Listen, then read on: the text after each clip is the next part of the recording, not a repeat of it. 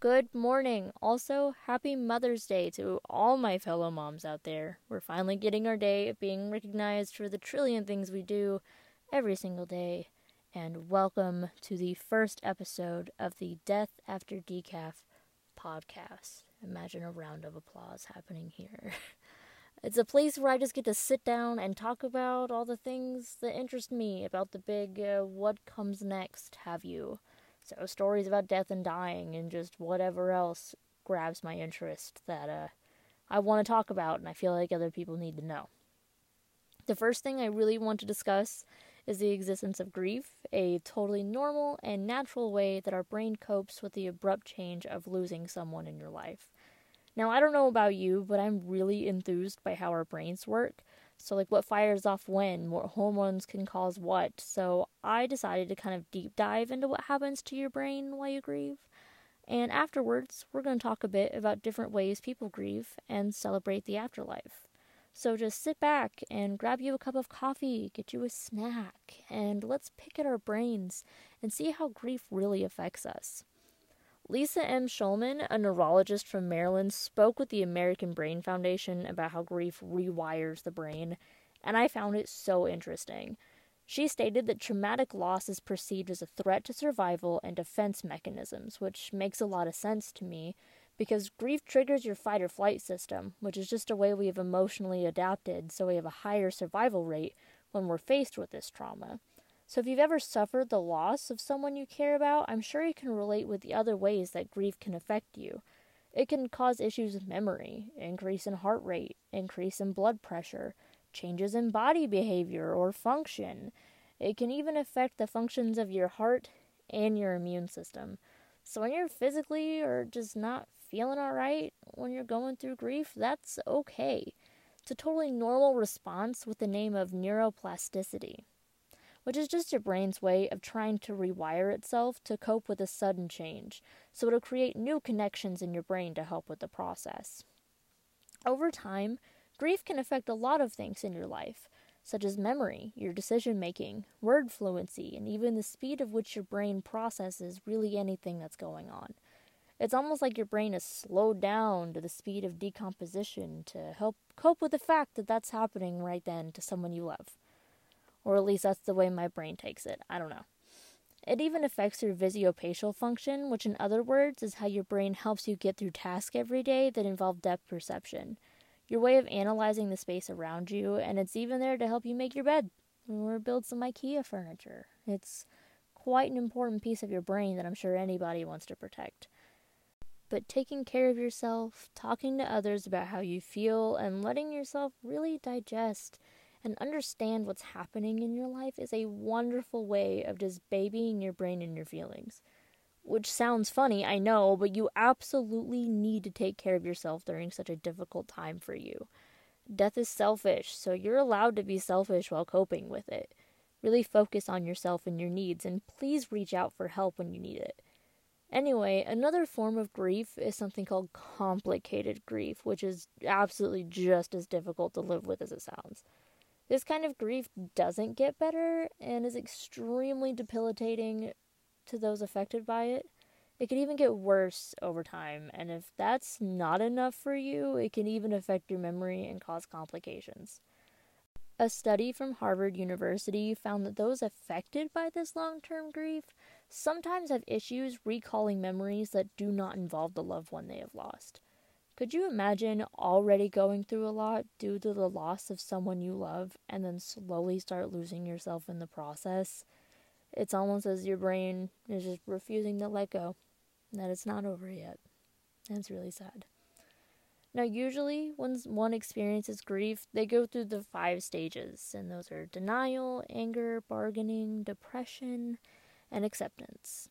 Elisabeth Kubler Ross, a Swiss American psychiatrist and pioneer of studies on dying, wrote On Death and Dying in 1969, and she covered those stages, saying that it is our attempt to process change and protect ourselves while we adapt to a new reality. Now, when I initially think of those five stages, I don't always identify with all or any of them, which is also okay. She also found that sometimes people will only experience a few stages, if any, or all, when it comes to grief. Everyone experiences grief differently, and every grief experience is different. Totally normal, totally okay. Also, sometimes you don't experience those stages in that order. Sometimes you might cover denial a good once or twice, and maybe you'll start with anger. Who knows? It's not a linear experience, or it, it could be for you. Who knows? Brains are weird. Also, if you think about it, we grieve more than just who we lose. We can grieve life experiences, who we were before something happened to us, your health, the end of a journey, what have you. The options are limitless, and it's all up to you, and they're all valid. I remember after I had my firstborn, I really had to grieve a lot of things the way my body looked before, my life before, I suppose the freedom of being child free.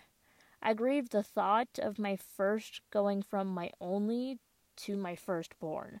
I grieved the undivided attention I was able to give them, and that's okay.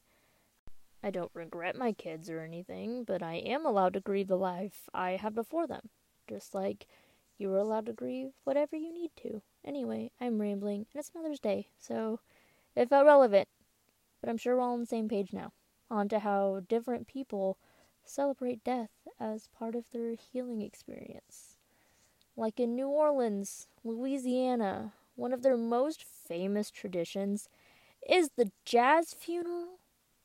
Oh, yeah, it's a mix of West African, French, and African American traditions and merge the experience of sentiment of not only grief but of celebration.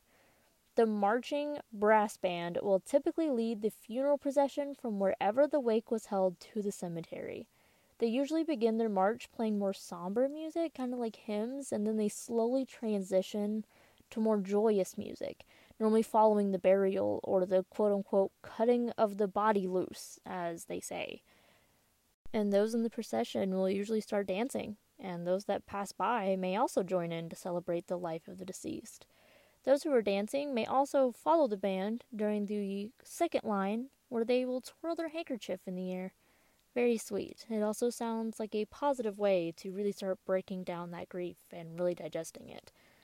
In Ghana, they have these things called fantasy coffins, and they're just as cool as they sound. I'm telling you, you need to look these things up. They're straight up masterpieces, and you need to see them with your eyeballs, not just hear about them with your ears.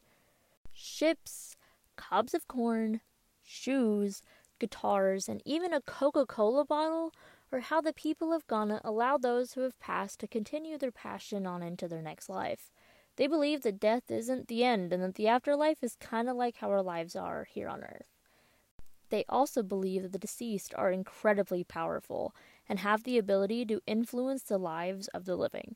So the families of those who have passed will go to any length necessary to please them by celebrating them with a very elaborate final resting place that really represents what they were about. If someone built me a coffin that's just a Velveeta shells and cheese box, I would probably refrain from haunting them too. Just saying. And I'm sure most of you have heard of Dia de Muertos or Day of the Dead. I'm sorry if I mispronounced that. Um, but if you haven't, Day of the Dead is a holiday that dates back to the Aztec Empire. Time passed on, and the Catholics blended it in with their Souls Day to become this beautiful, vibrant celebration of the dead. Family and friends will gather to remember those who have passed and help support their journey in the afterlife. They'll go to their final resting place and build these private altars with the deceased favorite foods, drinks, personal belongings, and even some photos of them. They're doing this in hopes that it encourages them to be present so they hear their stories and prayers of all their family members that have, you know, joined up to say, hey, what's up? This is what's going on right now.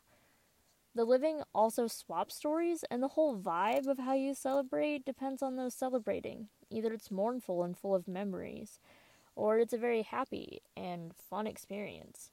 And I'll talk about one more here before I close up on today's episode, which will be Cambodia. Now they're Buddhist, so they believe that death is part of the cycle of reincarnation. Because of this, mourning isn't really on the top of their to dos, but the family members will typically wear white and maybe even shave their heads for the funeral.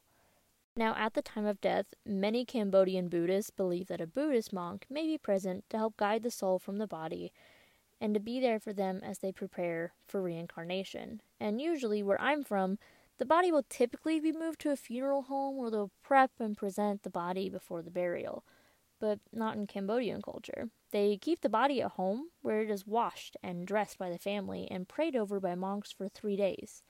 Now, apparently, it used to be seven, but due to modern pressure, it was sped up to three days. So that's what we're left with now.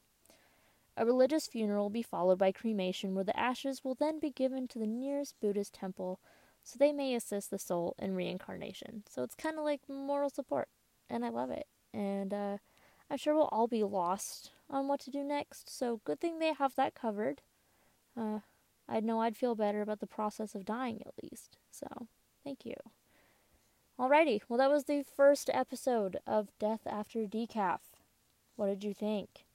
Do you have thoughts or comments or requests? Uh, you can send them over to me at deathafterdecafpc at gmail.com, where I can see them. I'm really hoping that this will reach my target audience and that people will actually enjoy listening to something like this. Uh, and I'd also really like to get this on as many platforms as possible so it is easily accessible to anyone. Next week, I'll be talking about cremation and how cool that entire process is. I'm super enthused by cremation, so I'm really excited to get working on that one. So I wish nothing but the best week upon all of you, and I look forward to talking to all of you again next Sunday. Thank you for listening to me today, and once again, I'm sorry. Happy Mother's Day to all my moms out there. Hopefully, your day is full with as many cups of hot coffee, uninterrupted true crime podcast or Netflix specials, and snacks to your heart's content. I will see you all next Sunday. Bye bye.